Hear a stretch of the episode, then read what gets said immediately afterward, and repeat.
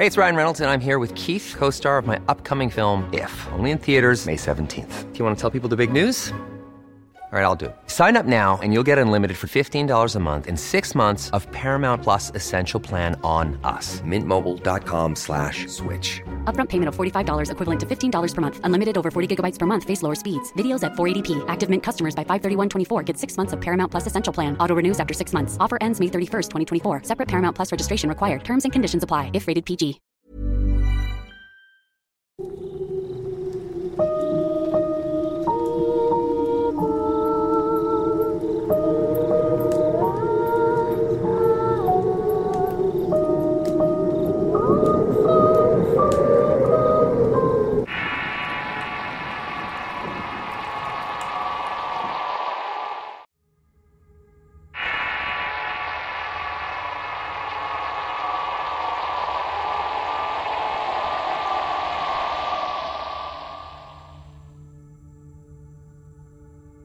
Voy a contar algunas de mis vivencias. Lo primero fue siendo pequeña. Es un recuerdo muy vívido porque marcó mi vida. A partir de ahí tengo una especie de sexto sentido como premoniciones y percepciones. Sé cuando van a pasar acontecimientos diversos y muchas veces leí cartas a algunas de mis compañeras sin saber nada absolutamente del tema. Al principio solamente lo hacía para bromear. Pero poco a poco me fui dando cuenta que más bien alguien me decía en mi cabeza qué hacer. Mis ojos se enfocaban involuntariamente en cosas que estaban en las cartas. Y al momento de leerlas, lo que interpretaba les desencajaba el rostro con lo que les empezaba a decir. Eran cosas que jamás habían contado. Cuando tenía aproximadamente diez años, me encontraba durmiendo en la parte de arriba de una litera y de pronto mi hermano se empezó a quejar. Bajé para revisarlo y yo tenía el sueño muy ligero y estaba ardiendo en fiebre. Salí corriendo para decirle a mi madre y ella lo llevó a su cuarto y empezó a ponerle remedios caseros. Habiéndolo tranquilizado, me dijo que fuera a mi cama. Regresé adormilada y me subí para mi cama. Me quedé dormida un par de horas más hasta que escuché a mi madre acercarse. Me giré, pues tengo la costumbre de darle la espalda a la puerta al dormir. Me preguntó si quería acompañarlos a llevar a mi hermano al hospital o si me quedaba dormida. Admito que de pequeña era muy egoísta y mimada por ser la niña de mi padre y la consentida de mi madre. Así que con esa mentalidad preferí dormir a esperar a mi hermano en la sala del hospital. Me volví a acomodar diciéndole a mi madre que mejor los esperaba. Escuché que salieron de la casa, cerraron el zaguán y me quedé dormida. No recuerdo cuánto tiempo pasó. Posiblemente algún par de horas. Ahí fue cuando escuché que en el cuarto de mi madre alguien se quitaba los zapatos y se recostaba en la cama. Bajé corriendo para ver cómo estaba mi hermano, pues en los sueños sentía culpa por haberlo abandonado. De hecho, era la primera vez que sentía ese sentimiento. Al llegar al cuarto de mis padres no había nada y la luz estaba prendida. Cosa rara, ya que ellos siempre apagaban todo. Supuse que la habían dejado así para que vieran que en la ventana había más gente y que no me habían dejado sola. Un poco decepcionada, regresé a mi cama a dormir y solo me cobijé y cerré los ojos. Empecé a dormitar por unos minutos cuando sentí que la litera se movió cuando mi hermano se acostaba. Rápidamente me senté y con un sentimiento de culpa agaché la cabeza para preguntarle cómo se sentía. Él es más pequeño que yo y a pesar de ello él siempre me ha tenido que cuidar. Pero cuál fue mi sorpresa al ver que su cama se encontraba vacía. Salté y salí corriendo al cuarto de mis padres, pero de nuevo estaba vacío. Regresé titubeante a mi cuarto, pues justamente arriba de mi cama se encontraba un cuadro de la oración al ángel de la guarda, la cual se me había olvidado del miedo, pero una necesidad interna me hizo superar el miedo para ir a buscarla. Me puse a rezar y tras largos minutos me quedé de nuevo dormida. No pasaron más de cinco minutos cuando escuché que abrieron el zaguán, metieron el carro y nítidamente escuché a mis padres. Como en un bucle de tiempo bajé corriendo para ver cómo estaba mi hermano, pero el terror me inundó cuando llegué hasta el zaguán y no había nada más que una pequeña ventisca. Comencé a pensar que era producto de mi imaginación o estaba soñando porque se estaban repitiendo las cosas otra vez. Decidí conectar la televisión para esperarlo despierta. Tenía la intención de que no me espantara más. Recuerdo perfectamente la hora porque el reloj de la sala marcaba las dos treinta de la madrugada. Antes de conectar la televisión se prendió con un chispazo que dio el contacto, dándome una pequeña descarga en la mano. Escuché la estática de la televisión, pero a la vez una especie de canto susurrando que salían de la estática. Me incorporé al ver la televisión y era pura estática, pero el volumen oscilaba, subía y bajaba. Fue cuando me di cuenta que algo o alguien había conectado la televisión cuando corrió el chispazo. Revisé de nuevo el contacto, pues justamente cuando iba a desconectar la televisión se prendió el estéreo con la misma estática, y nuevamente estaban los susurros de fondo. Las mismas tonadas que parecían escucharse me recordaron que dentro había puesto un disco con música para rezar y dormir. Intenté reproducirlo, pero botaba la bandeja cada vez que lo intentaba.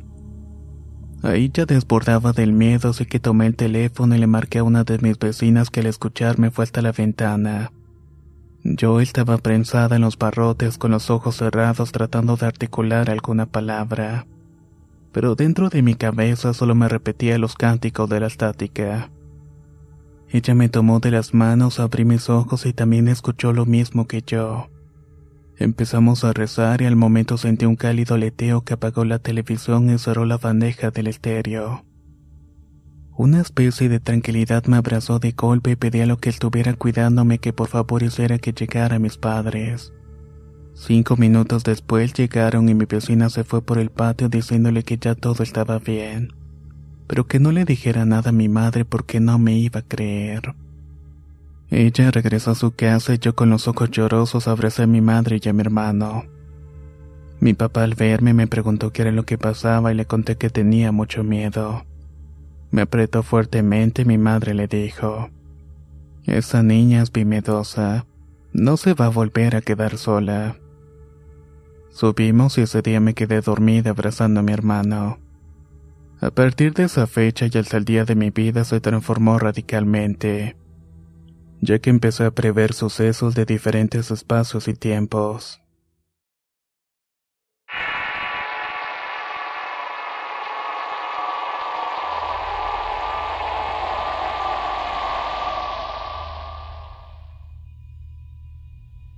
Voy a contar una experiencia que no es de terror, sino de las que te ponen a pensar.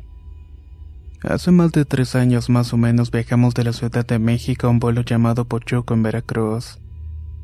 Ya teníamos como tres o cuatro años de no visitar a nuestros familiares por una u otra razón, y esa vez veníamos decididos a todo. Pasamos a la casa de los padres de mi esposa y ahí le pedí a mi cuñado que me acercara a mi pueblo en su auto. Dijo que lo haría, pero solo hasta donde llegaba la carretera pavimentada, que primero pasaríamos a otro pueblo a dejar unas cosas que había mandado. Yo estaba deseoso de llegar con mis padres y me sentía hasta nervioso ya que tenía años de no verlos. Cuando llegamos a la terracería mi cuñado me dijo que hasta ahí me dejaba.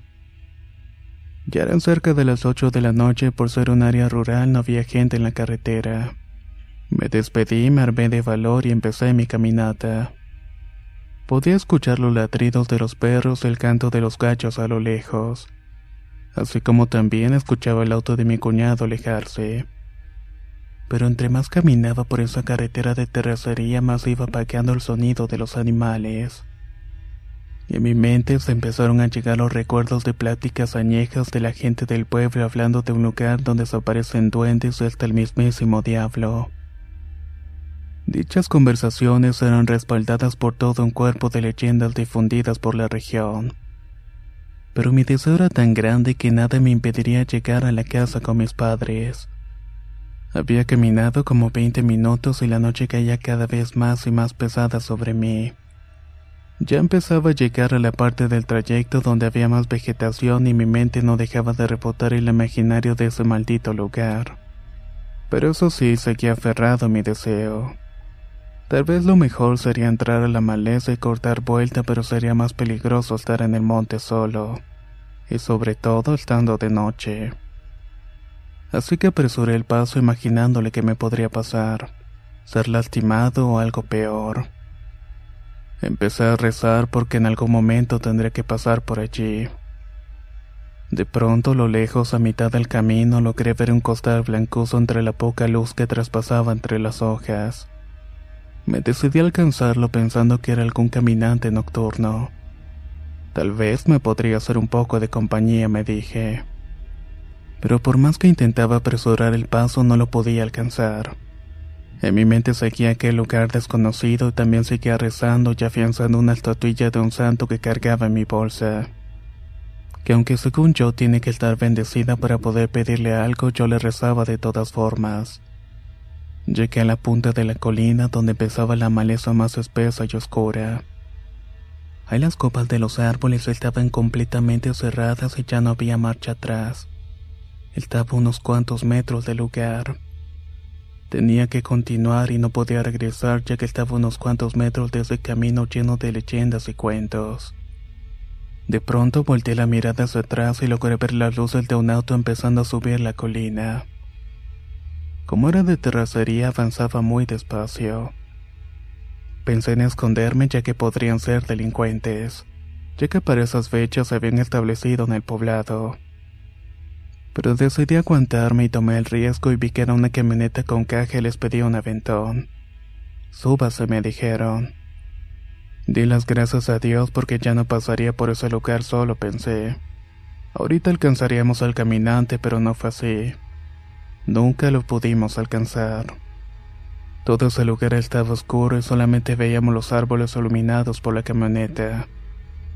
Llegué a mi pueblo, abracé a mis padres y los familiares que estaban ahí me preguntaron que cómo había llegado. Les comenté todo y me dijeron que jamás se me ocurra volver a caminar por allí solo. Desde ese entonces estoy seguro que algo o alguien me estaba acompañando, ya que la camioneta apareció cuando más lo necesitaba. Tal vez era un ángel o qué sé yo, pero nunca me dejaron solo.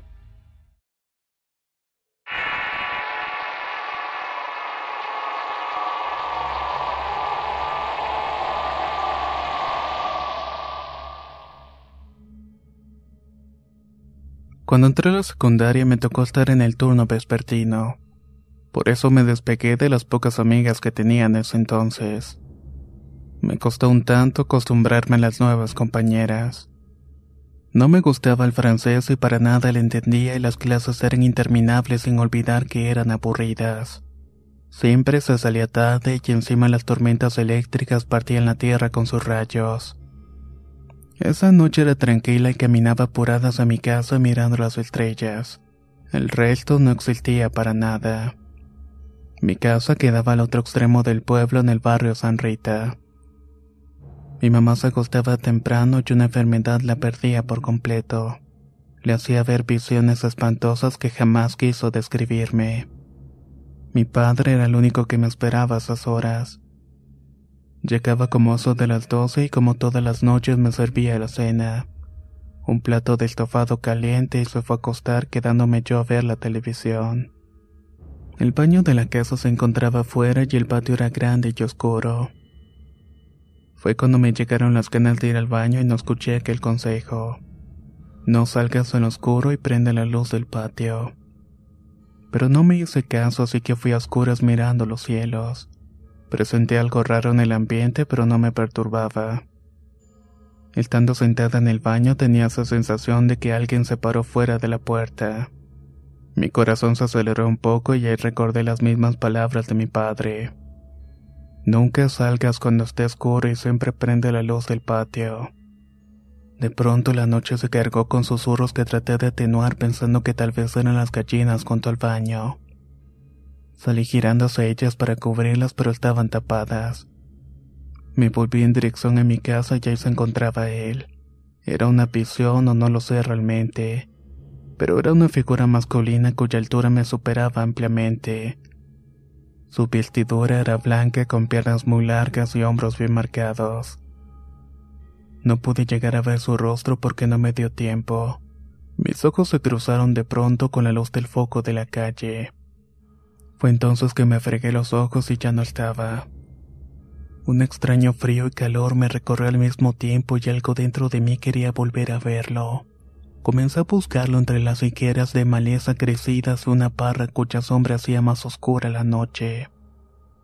No lo volví a ver, pero cuando comencé a caminar hacia mi casa, que se hacía como una eternidad, me invadió una inquietud. La puerta se veía distante, pero al entrar a mi casa, quizás la presencia de la luz hizo que mis rodillas flaquearan. Casi me tiré a la cama para no caer al piso, pero se me bajó la presión y no podía sostener mi cuerpo de pie. Me acosté temblorosa y pensativa sin saber qué fue aquello que vi. Desde aquella vez siempre seguí el consejo que me había dado mi padre. Spring is my favorite time to start a new workout routine. With the weather warming up, it feels easier to get into the rhythm of things. Whether you have twenty minutes or an hour for a Pilates class or outdoor guided walk, Peloton has everything you need to help you get going. Get a head start on summer with Peloton at one peloton dot com. Even on a budget, quality is non-negotiable. That's why Quince is the place to score high-end essentials at fifty to eighty percent less than similar brands. Get your hands on buttery soft cashmere sweaters from just sixty bucks, Italian leather jackets, and so much more. And the best part about Quince, they exclusively partner with factories committed to safe, ethical, and responsible manufacturing. Elevate your style without the elevated price tag with Quince. Go to quince.com slash upgrade for free shipping and three sixty-five day returns.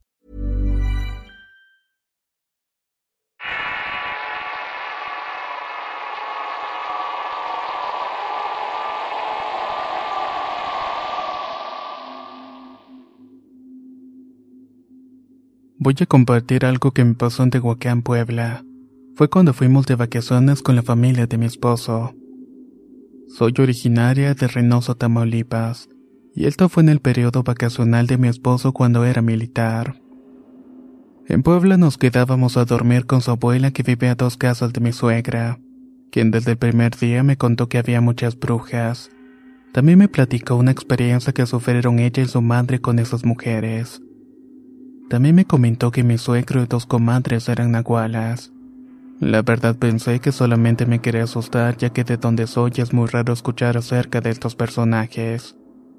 Dejé pasar todo ese día, para la noche me sentí algo incómoda. Era como si alguien me estuviera observando, pero no pasó nada más. Al día siguiente la pasamos de paseo y ya de nuevo en la noche nos acostamos y me dieron ganas de ir al baño. Él se encontraba fuera, por lo que le pedí a mi esposo que me acompañara.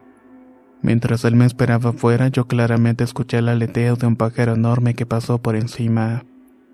Le pregunté a mi esposo qué había sido, pero me respondió que no vio nada.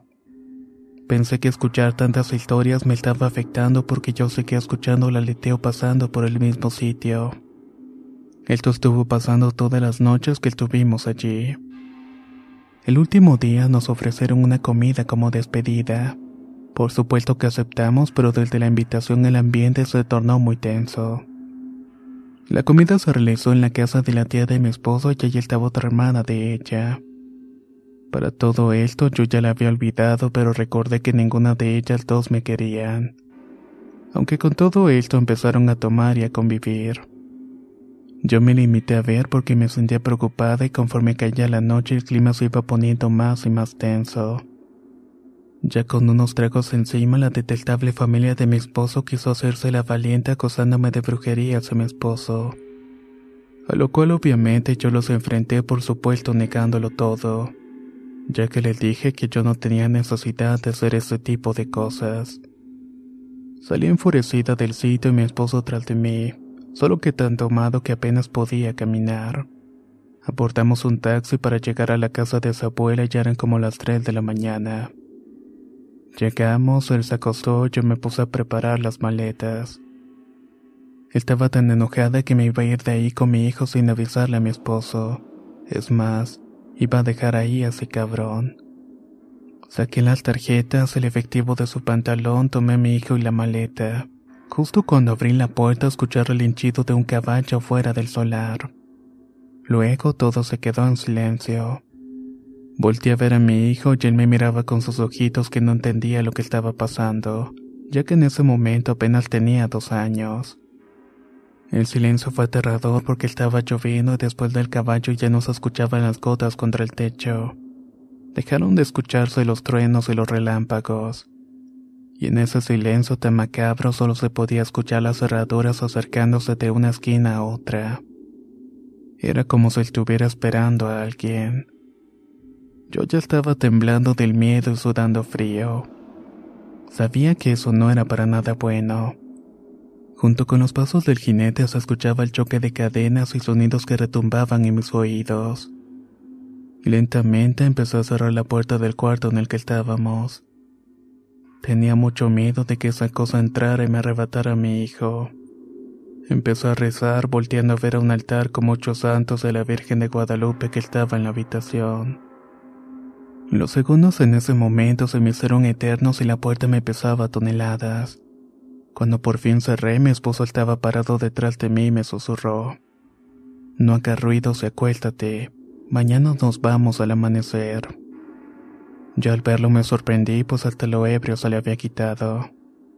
Me acosté y solo escuché relinchar el caballo una vez más y lo vi alejarse al galope. En cuanto salió el sol, tomamos las maletas y nos fuimos de ese lugar. No me quedaron ganas de volver nunca más. No sé si por la experiencia del jinete o por el pájaro nocturnos, o por las brujas de las tías de mi esposo. Habrá sido ellas quienes mandaron todo aquello. La verdad es que no lo sé realmente y tampoco lo quiero descubrir.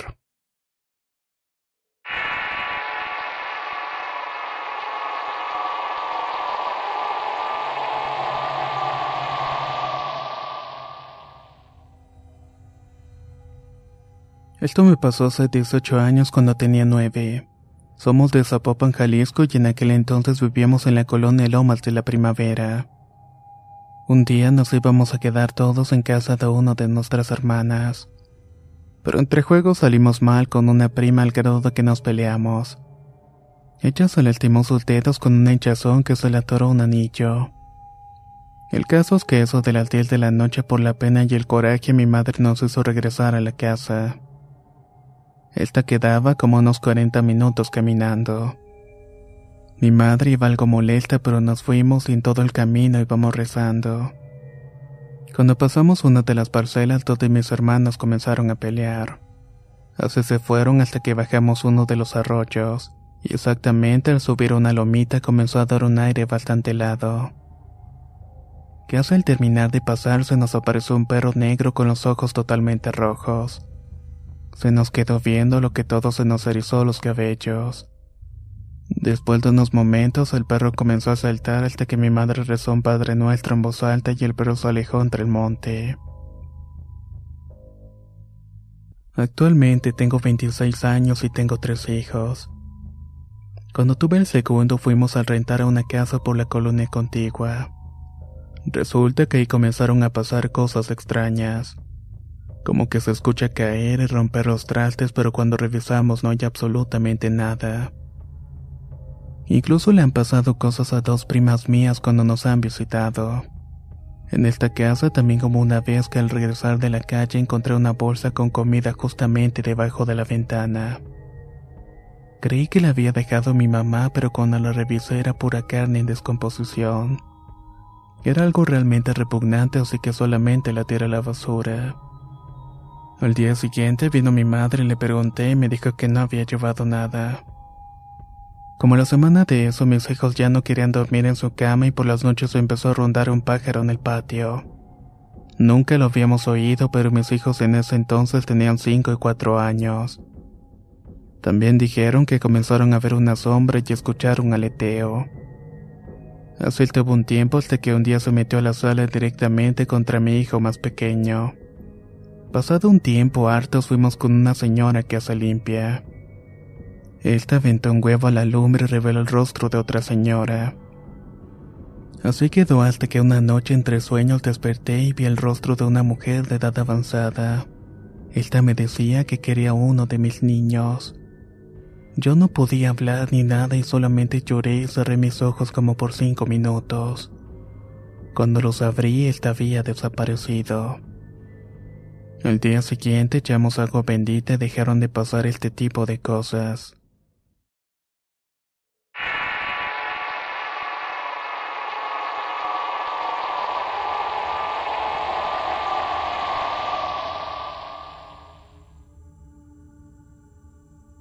Vivo en Nevada, Estados Unidos, y esto me pasó cuando tenía diez años. Ocurrió junto con mis hermanitas de siete y seis respectivamente. Vivíamos en una casa de dos pisos y dormíamos en la recámara principal, que era muy grande. Yo lo hacía en la cama del centro y ellas una a cada lado, las tres viéndose el baño y a la televisión. Una noche me senté incómoda y no podía dormir. Solamente estaba recostada viendo hacia arriba y se me ocurrió mirar hacia el frente. Al hacerlo vi una figura con vestiduras de monja toda negra y no se le veía el rostro. Primero pensé que mi mente estaba jugándome una broma ya que estaba cansada. Luego creí que alguien había puesto una chamarra en el mueble, pero no. Todo eso se veía bastante real. Asustada decidí recostarme de nuevo. Así pasaron unos minutos hasta que la curiosidad me llamó nuevamente a voltear a ver aquella figura. Lentamente recorrí el cuarto con la vista y un gran pavor me recorrió al darme cuenta que lo que fuera eso ya se había movido más al frente. Era imposible que fuera una chamarra o mueble. Me recosté de nuevo mientras mi corazón latía rápidamente. Me cubrí hasta la cabeza y por la orilla me fijé de nuevo para asegurarme de que no era mi imaginación. Al fijarme de nuevo, la figura ya había llegado al pie de mi cama, provocándome un miedo exponencial. Quise gritar, pero no me salían las palabras. Muchos pensamientos pasaron por mi mente. Al ver que esa figura estaba al pie de mi cama, me volví a cubrir a la cabeza con mis cobijas y empecé a rezarle a Dios y a la Virgen. Hice una oración hasta que me quedé dormida. A la mañana siguiente le conté todo lo ocurrido a mi madre. Me creyó lo absoluto y lo cual me hizo sentir reconfortada. Pero fue tan inmediato que en el fondo me despertó algunas dudas. A partir de ese día mi madre puso otro colchón en nuestro cuarto para dormir con nosotras. Para esto mi padre trabajaba las noches y no llegaba hasta entrada en la madrugada. Así que dormíamos el resto de las noches juntas en el cuarto. Yo seguía sintiendo algo incómodo en la casa, pero ya no se manifestó nada parecido. Pasó un año, nos mudamos de la casa y no fue hasta hace poco que mi madre me dijo que aquel día me creyó sin dudar, ya que tres noches anteriores, mientras estaba despierta esperando a mi padre y nosotros dormidas, había escuchado pasos afuera de su recámara. Pensó que era alguna de nosotras que se había despertado por alguna pesadilla. Pero había pasado el tiempo y nadie había entrado a su cuarto. Ella salió a revisar y no encontró nada y luego revisó nuestra recámara. Ahí nos encontró profundamente dormidas. Esto sucedió las noches siguientes a tal punto que el día que yo dije que vi a la monja, ella sintió que alguien se había recostado a su lado. Desde ese momento sabía que no andaba nada bien. Cuando yo le conté lo que me había pasado aquella noche fue la gota que había derramado el vaso. Hoy en día ya no vivimos en aquel sitio, y tampoco supimos qué fue realmente lo que nos aterró aquellas noches.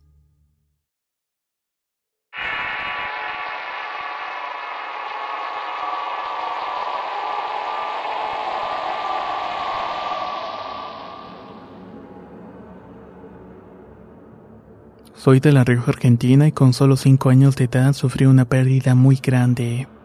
Había perdido a mi padre. Él era arqueólogo y le encantaban las expediciones. Siempre traía a casa todo lo que encontraba. Estaba muy orgulloso de sus hallazgos. Después de un tiempo los vendía y así conoció a gente de distintos países. Por cierto, él era muy escéptico y además también fue militar. Así que imagínense la cabeza de terco que tenía. Era de mente muy cerrada, de esos que si no lo veo no lo creo. Y bueno, llegó un punto en el que acumuló una gran cantidad de piezas y figuras arqueológicas. Era una cantidad excesiva. Prácticamente ocupaba la mayor parte de espacio de la casa hasta que, como dije, falleció. Era comprensible debido a su edad y vaya que no recuerdo bien su voz ni su forma de caminar. Solo recuerdo su rostro ya que era muy alto. Sin embargo, mi madre consideraba que yo era muy pequeña y no me dijo que había fallecido hasta dos años después. Mientras tanto me decía que solamente había salido de viaje. A todo esto empecé a escuchar sonidos de personas que caminaban en el pasillo o en la cocina cuando estaban todas las luces apagadas. Lo recuerdo muy bien porque creía que había entrado un ladrón, pero cuando le avisaba a mi madre nunca veíamos nada, así que solamente empecé a ignorarlo. Todo empeoró cuando empecé a soñar con unos indígenas que salían desde abajo de la tierra de mi patio. En medio de ellos había una niña de vestido victoriano color azul que se me acercaba y me decía que fuéramos a jugar. Lo hacía con su mano huesuda y pedazos de piel colgando. Yo corría a casa al mismo tiempo y detrás de la multitud se levantaba la tierra y comenzaban a caminar torcidos. Todos iban arrastrándose en las mismas condiciones que la nena. Esqueletos con retazos de carne cayéndose al terreno. Cuando trataba de volver a correr me tropezaba y despertaba de ese sueño. Quiero aclarar que yo nunca había visto nada parecido. Mi madre me tenía prohibido ver películas de terror. Y en aquel tiempo no había acceso a tecnología digital como actualmente existe.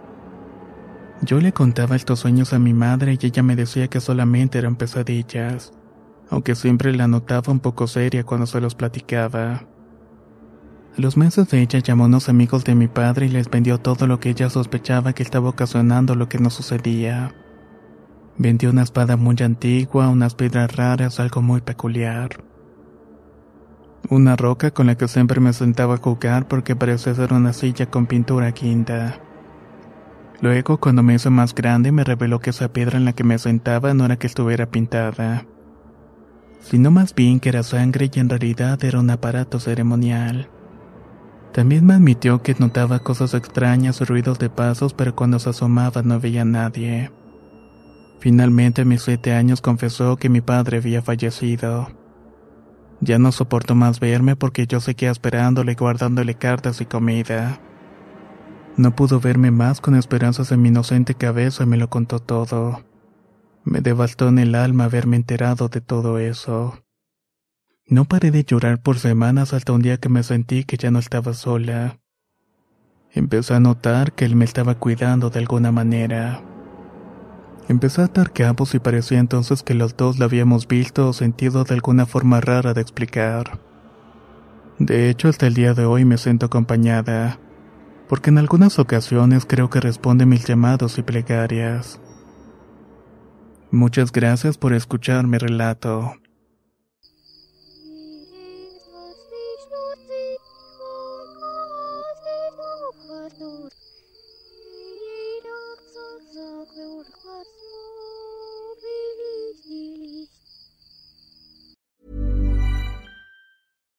Hi, I'm Daniel, founder of Pretty Litter. Cats and cat owners deserve better than any old-fashioned litter. That's why I teamed up with scientists and veterinarians to create Pretty Litter. Its innovative crystal formula has superior odor control and weighs up to eighty percent less than clay litter. Pretty Litter even monitors health by changing colors to help detect early signs of potential illness. It's the world's smartest kitty litter. Go to pretty litter dot com and use code ACAST for twenty percent off your first order and a free cat toy. Terms and conditions apply. See site for details. How would you like to look five years younger? In a clinical study, people that had volume added with Juvederm Voluma X C in the cheeks perceived themselves as looking five years younger at six months after treatment. Look younger, feel like you. Add volume for lift and contour in the cheeks with Juvederm Voluma X C. Reverse signs of aging by adding volume to smooth laugh lines with Juvederm Volure X C. For important safety information and to find a licensed specialist, visit juvederm dot com. That's J U V E D E R M dot com. Not for people with severe allergic reactions, allergies to lidocaine, or the proteins used in Juvederm. Common side effects include injection site redness, swelling, pain, tenderness, firmness, lumps, bumps, bruising, discoloration, or itching. There's a risk of unintentional injection into a blood vessel, which can cause vision abnormalities, blindness, stroke, temporary scabs, or scarring. Talk to a licensed specialist to find out if it's right for you.